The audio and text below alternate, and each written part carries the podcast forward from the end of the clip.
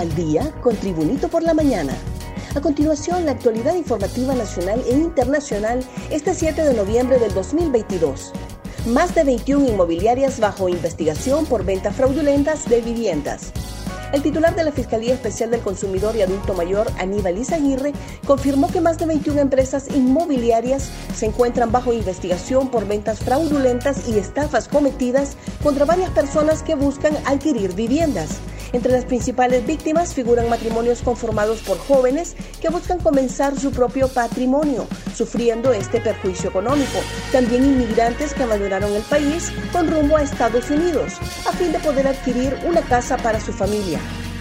Durante 2022, precisó que han ingresado 15 nuevas denuncias del rubro empresarial anterior investigadas por los fiscales, en las que indican que les están robando los depósitos de las primas de casas a sus clientes. Ministerio Público asegura más bienes a estructura de Freddy Mármol.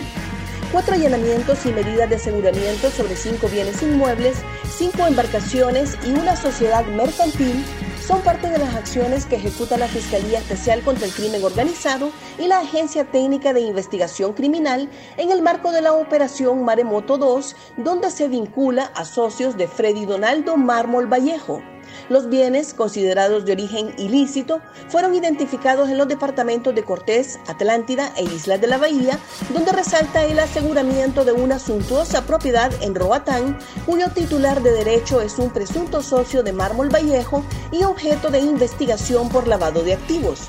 También figuran tres lujosas vías dentro de un complejo de cabañas en Omoa Cortés, una de ellas inscrita a nombre de otro presunto socio de la estructura criminal de nacionalidad mexicana. Mientras tanto, el otro bien es una casa en la aldea La Bomba, en Jutiapa, también de un miembro de la estructura.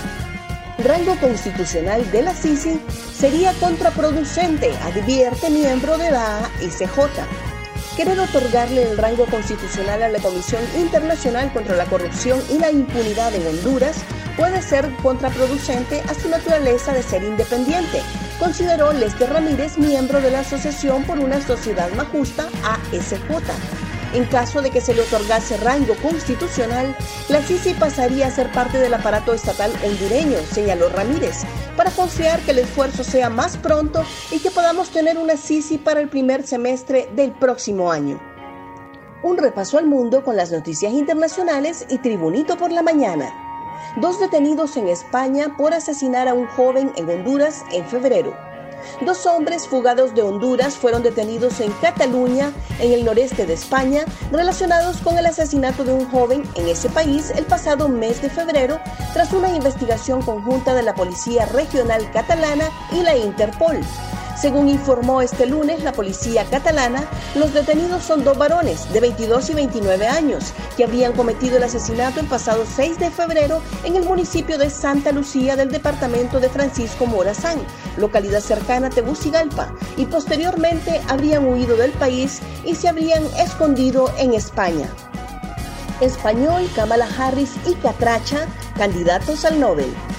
Acabar con la impunidad de los crímenes en Centroamérica es una de las prioridades del enviado especial de la presidencia de la Corte Centroamericana de Justicia para Naciones Unidas, el español David Balsa, que forma parte de una candidatura al Nobel de la Paz con Kamala Harris y la activista hondureña Laura Zúñiga. Es una candidatura de cooperación internacional y de la sociedad civil a favor de dar visibilidad a la región en el mundo, a favor de los derechos humanos, el desarrollo y la prosperidad y ponerla en el mapa, reconoció el viernes Balsa.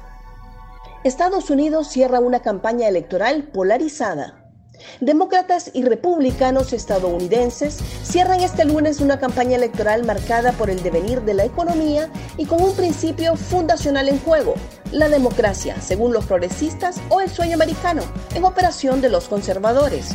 Uno y otro partido dicen estar optimistas, aunque las encuestas sobre las legislativas de este 8 de noviembre inclinan la balanza cada vez más en favor de los republicanos. Según la media ponderada de sondeos efectuada por la web 538, tienen un 54% de posibilidades de hacerse con el Senado y un 82% de ganar la Cámara de Representantes.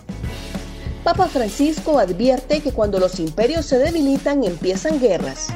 El Papa Francisco lamentó hoy que el mundo se encuentre ante una tercera guerra mundial, porque cuando los imperios se debilitan sienten la necesidad de hacer una guerra, al responder sobre la situación en Ucrania en una rueda de prensa a bordo del avión de regreso de su viaje a Bahrein. El pontífice expresó su gran pesar porque en un siglo ya se han vivido tres guerras mundiales. Esta es una guerra mundial, porque cuando los imperios se debilitan entonces necesitan hacer una guerra, así como también para vender las armas, que es la calamidad más grande que hay en el mundo, la industria de las armas, añadió el Papa Francisco. Más noticias nacionales con Tribunito por la Mañana. Transportistas buscarán hoy dialogar con la presidenta Castro. Los transportistas del área urbana acordaron ayer, tras una asamblea general, una movilización rumbo a Casa Presidencial para buscar un consenso con las autoridades del gobierno sobre el anunciado aumento de los pasajes que dejaron en suspenso. Como se sabe, los propietarios de unidades de transporte urbano buscan comenzar a cobrar en los autobuses ejecutivos denominados rapiditos 16 lempiras es decir, 3 lempiras más, y 9 lempiras en los autobuses grandes o amarillos. En primera instancia, los transportistas preveían comenzar a aplicar los aumentos en el transporte urbano en las ciudades de Tegucigalpa, Choluteca, San Pedro Sula y La Ceiba. Sin embargo, tras la realización de la asamblea informativa, determinaron dejar en suspenso el incremento de forma momentánea y buscar ejecutarlo con autorización de las autoridades. Pedro Troglio dice sentirse feliz por el gran partido que hicieron. El entrenador del Olimpia, Pedro Troglio, tras vencer 4 a 0 a El Motagua el fin de semana, manifestó sentirse feliz porque hicimos un gran partido, aunque en el primer tiempo no había sido bueno y se nos pudo complicar.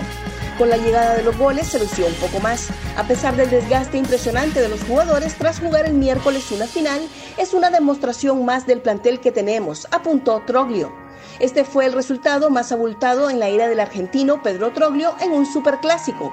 A pesar de ello, celebró prudentemente ya que se alegra por el triunfo, pero reconoce que goleadas en los clásicos no es nada habitual en dos equipos muy parejos en rendimiento.